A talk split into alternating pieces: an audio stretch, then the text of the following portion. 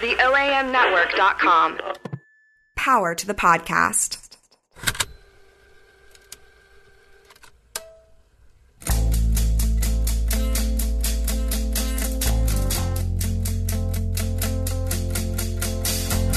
Welcome to the Permanent Record. I'm Josh Spickler, Executive Director of Just City. We're a nonprofit criminal justice reform organization based in Memphis, Tennessee.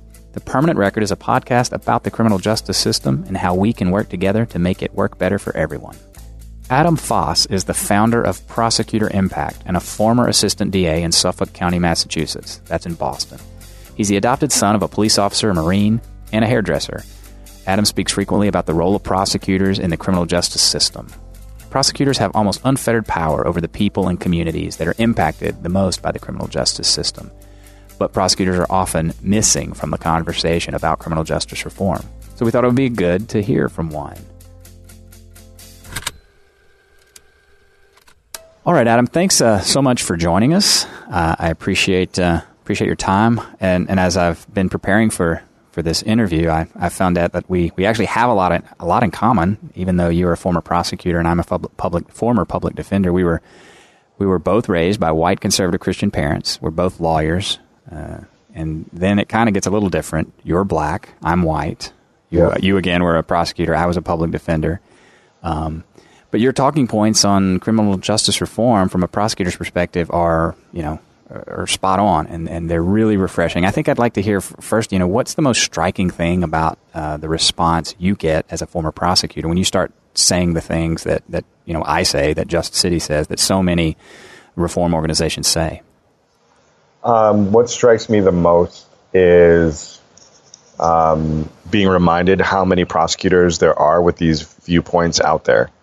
Uh, I'm I'm so struck all the time wherever I travel how many prosecutors are actually in these offices who are thinking and saying lots of the things and lots of the and having lots of the thoughts that I have.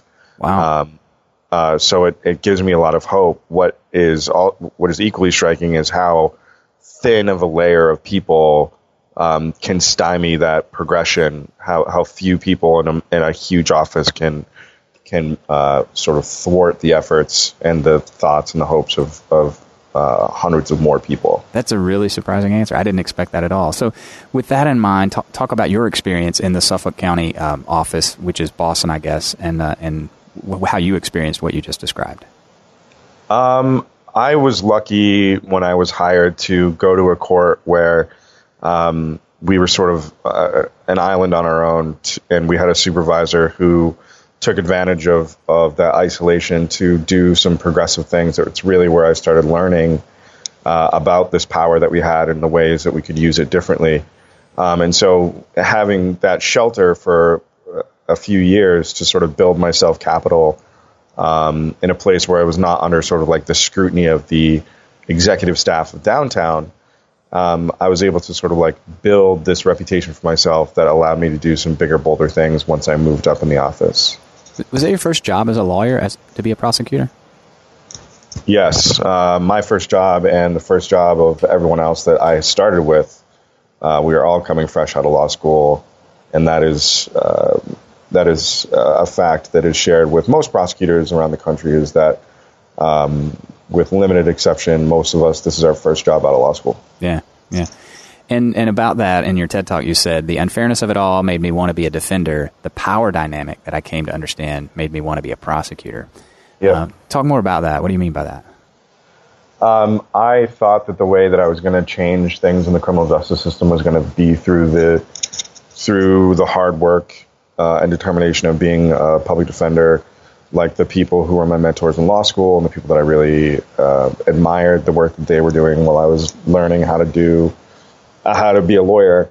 Um, and it took me a while to recognize, you know, the fact that these people were working so hard and so tireless, tirelessly, and that you know the days were sometimes great, but oftentimes frustrating and long, were because they didn't the the power structure uh, was designed for, for them to have to walk uphill all the time, and all they could do was ask for things or um, or you know require relief of the court for things that it wasn't really in their court in their in their court to uh, make decisions that would impact the, the the length and sort of severity of the case.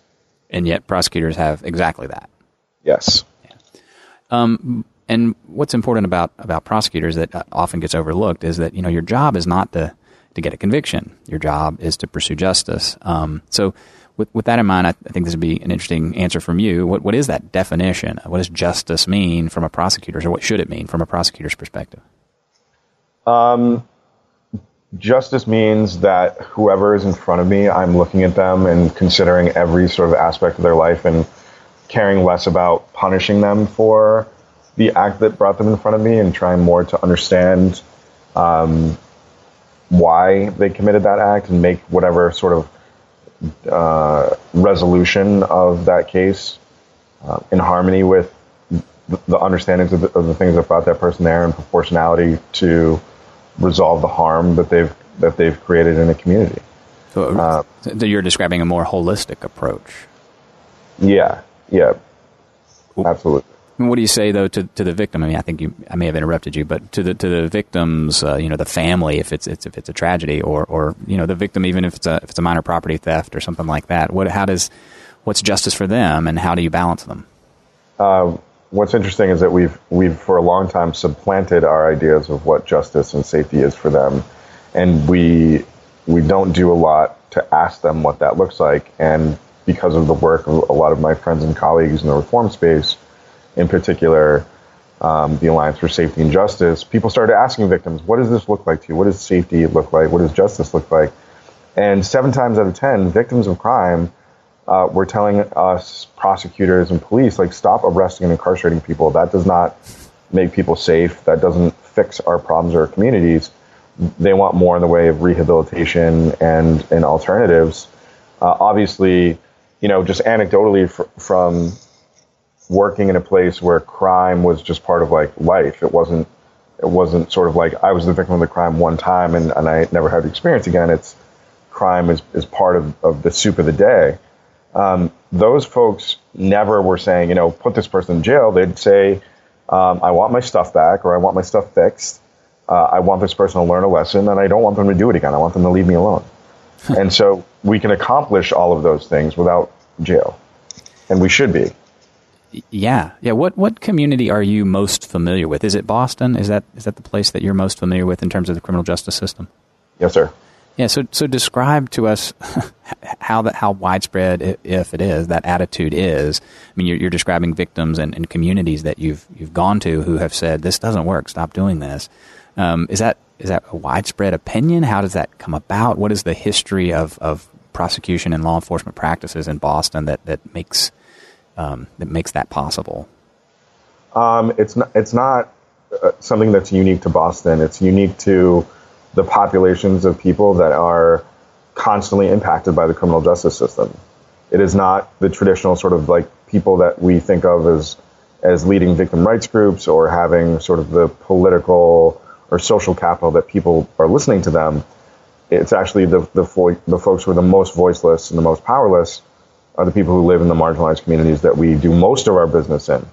And so while Boston is certainly the place that I learned how to be a prosecutor and how, what that meant to me and what that meant to my community, I now spend my time traveling all around the country to lots of different communities. And when you're talking to the people in whatever community that you're in that are most impacted by the criminal justice system, by the public welfare system, by public housing, by public education, uh, the message is, is the same. The, the unfortunate thing for them is that they somehow matter less to the people who are being elected and making these decisions. Um, again, because of our culture, but also sort of because of uh, the way that elections are run and because the way that capitalism runs. Yeah, and, and, and I guess you do travel a lot, and obviously you're familiar with things that are happening in places like Philadelphia with uh, Larry Krasner's election, and um, what is sort of the I don't know the right way to ask this question, but if it's a timeline or if it's a recipe or a toolbox that, that was put in place in Philadelphia to you know give voice to those communities, what what did that look like, and what what is your take on that, and how is it is it replicable in in a place like Memphis, Tennessee, or just Tennessee generally, which is a very conservative place with a, a very conservative outlook on crime and punishment? Yeah, I would. I'd wonder who whose conservative view of their outlooks on crime and punishment are the ones that are donating campaigns and showing up at the at the voting booths. Like we've done a very good job silencing the people who are most in, in, impacted by these systems and disenfranchising them to the point that it's it's just difficult for them to get to come vote. Yeah. Um, and so when you say things like that, it's just, it's just like yeah, it's the same thing here in Boston. Um, but those aren't the people who are most impacted by the system. And what we've been seeing, um, even this week in, in Texas, uh, last year with Larry's uh, DA Krasner's election, 2016 with uh, lots of incumbent seats going over to new candidates. Uh, the secret is in um, this new kind of election that's happening that's more about grassroots and getting out the vote and putting the people who are most impacted in front uh, of the demands.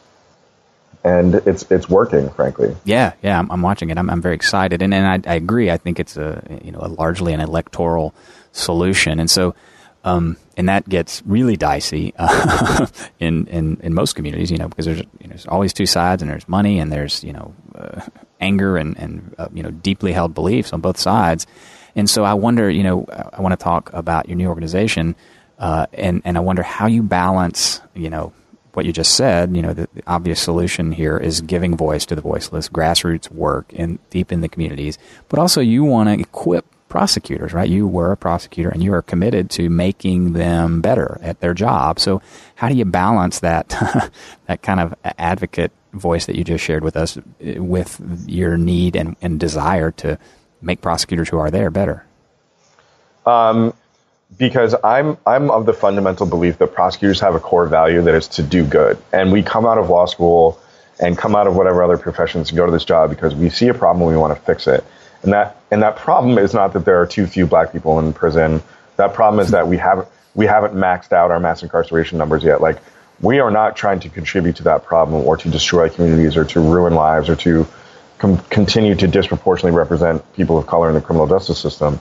However, when we get to the job, uh, we are taught how to do the job by people who are sort of just been conditioned by the, the lumbering function of this really traditional, non-innovative system. And the education that we get before we get there is completely irrelevant to executing on the on the duties that we're asked to do, particularly with regard to like the metrics we're trying to achieve.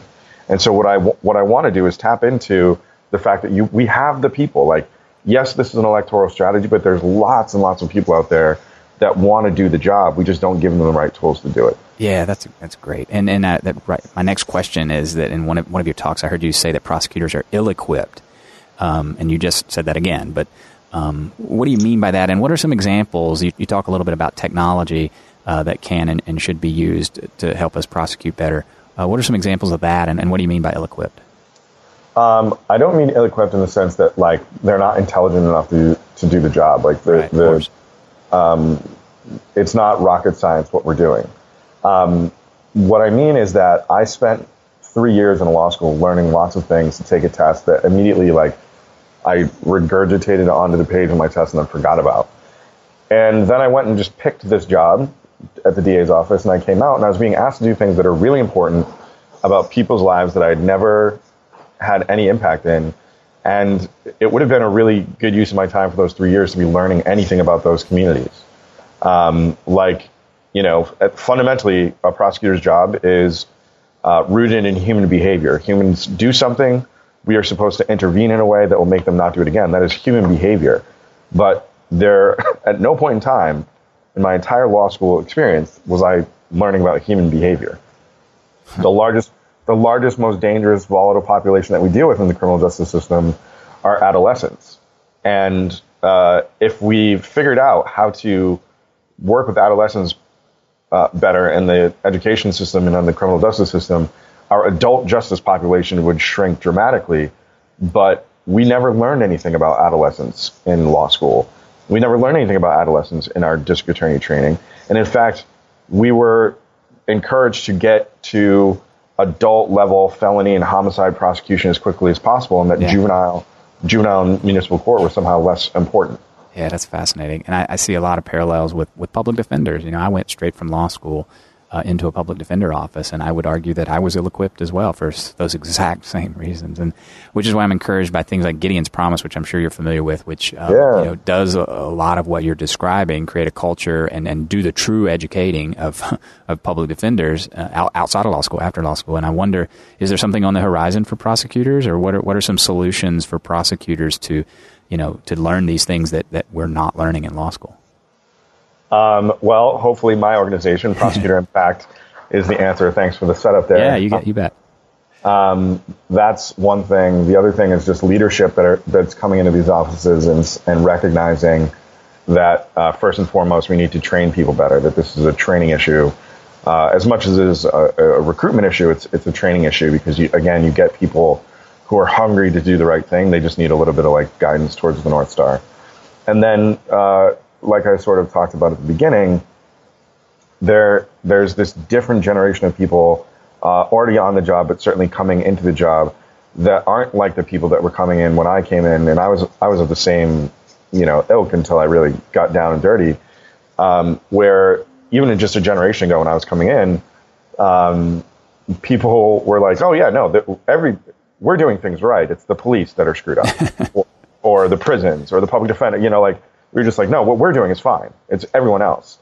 And now I've recognized and I've seen um, that there are people inhabiting these offices, but also that are coming into these offices who want to be prosecutors, but it's because they want to do something, um, you know, remarkably different with the role. Yeah. And then, you know, in these offices and, and this job is, is hard and these offices are, you know, full of, of human beings who, who make mistakes and, and do things wrong and do things overzealously or underzealously. And, um, and I think we, you know, I obviously have an opinion on this, uh, do a poor job of, of demanding accountability. Um, and you mentioned that in one of your talks. You know, what are what are you doing as a prosecutor to fix it, to fix this? And so, talk a little bit about that. An example of something that Prosecutor Impact might encourage a prosecutor's office to do um, when it comes to you know being held accountable to, to mistakes or to um, you know uh, overturned convictions, things like that. Yeah, I'm. I'm so I. Uh, I don't want to sound like I'm hedging or hesitating, but I don't really talk about like prosecutorial misconduct or mistakes. There Yeah. are other organs. There are other organizations that are doing that because I think like if we've already gone there, we've skipped over this part where it's just like we just don't know what we're doing. So like holding us accountable for mistakes should be something that we talk about, but it has to be after you've actually equipped the people with the like the right things to do. Hmm. And that is not saying that there aren't people who are maliciously, intentionally doing things that are are misconduct, or people who are doing things that don't rise to the level of misconduct, but certainly like with a little clearer vision of, of what we're supposed to be doing, people would be like, ah, maybe that's not right. Um, but I I really um, am hopeful that if we get to a place where uh, offices are engaging in trainings like PI and like some of the other um, organizations out here that are working with with offices, that we get to a place where this is just the this is the way. Like I don't want prosecutor impact to become this business where it's like making millions of dollars and I'm I'm the guy.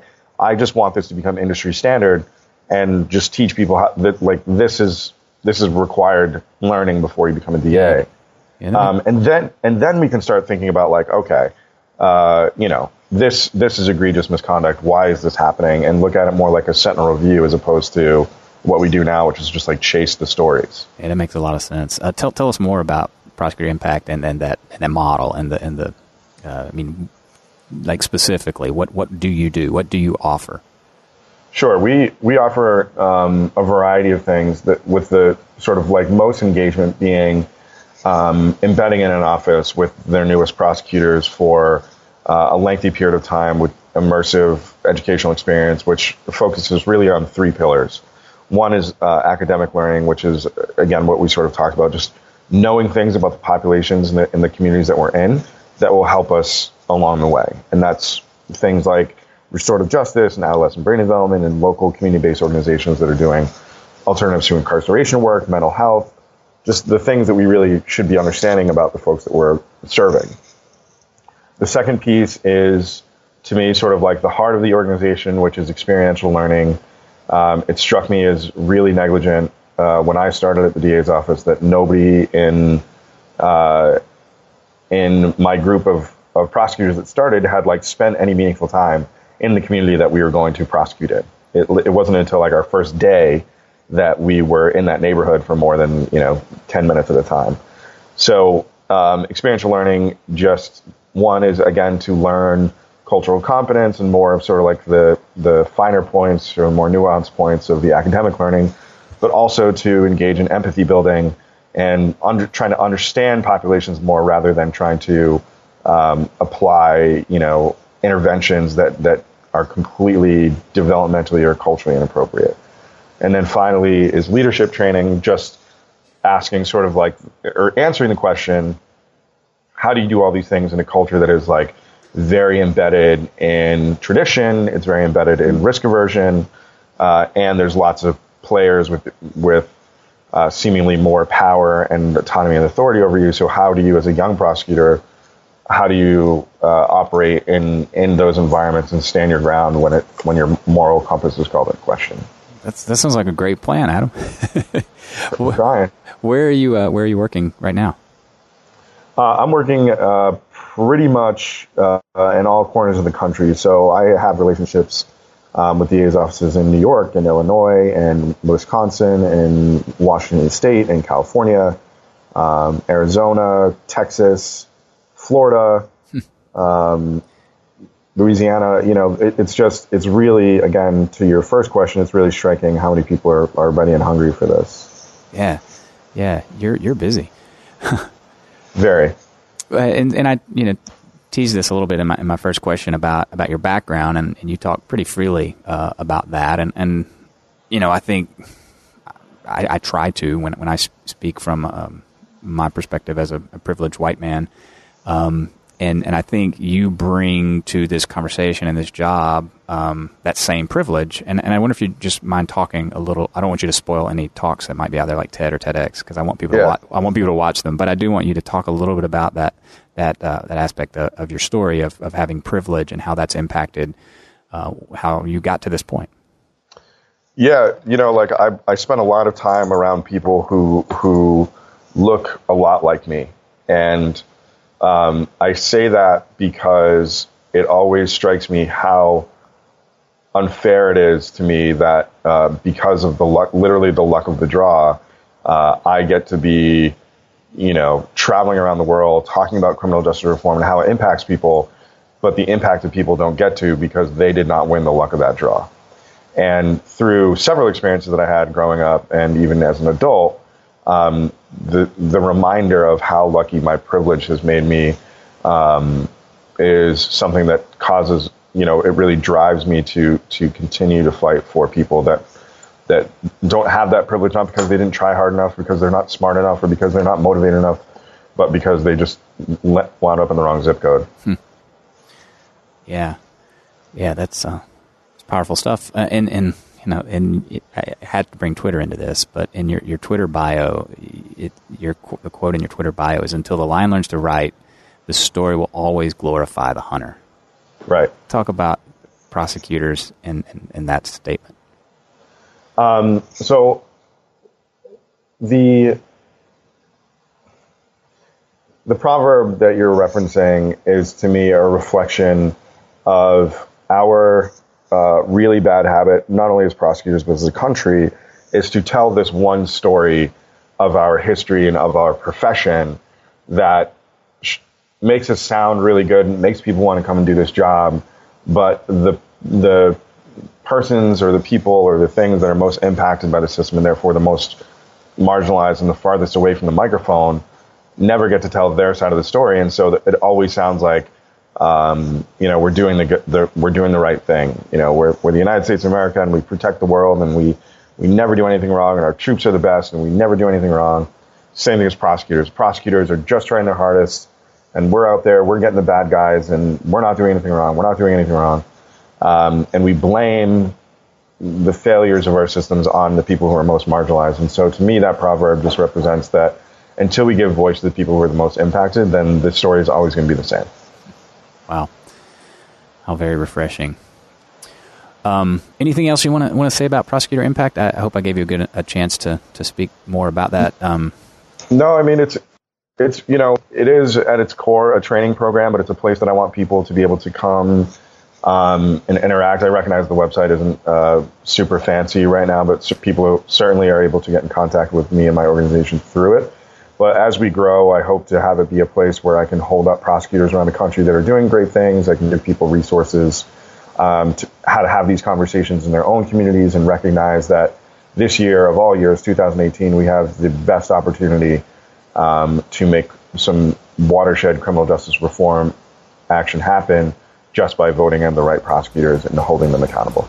Yeah, fantastic. Well, I am uh, very excited that you're doing this work, and I really, really appreciate you taking the time to join us uh, today. No problem, man. I'll talk to you soon. That was former Suffolk County, Massachusetts prosecutor and founder of Prosecutor Impact, Adam Foss. Stop what you're doing right now and go watch his 2016 TED Talk. It's from Vancouver. There's a link in the description of this episode at theoamnetwork.com slash the permanent record. That talk is pretty incredible. Find out more about what prosecutors can do to make our communities safer at prosecutorimpact.com. Adam has a lot of other great videos and talks. Just Google Adam Foss, F O S S. He's easy to find. I'd like to thank Adam for taking the time out to chat with us today. Thanks to Gil and Carla Worth at the OAM Network for their support of the permanent record and the podcasting community in Memphis. Check out some of their other fine shows at theoamnetwork.com. As usual, thanks to Jeff Hewlett for the original theme music, She Got Gone. He's working on a new album, I understand, and it's got this song and some other original songs on it. Watch for it. I'm Josh Spickler, and this is The Permanent Record, a production of Just City. Learn more about our work at justcity.org. Follow us on Facebook and Twitter at JustCity901. Make sure you're subscribing somewhere. The Permanent Record needs all the subscribers it can get. Give us a rating when you do. It helps us build our audience. In a Just City, we listen and we speak up. Our thanks to you for doing both.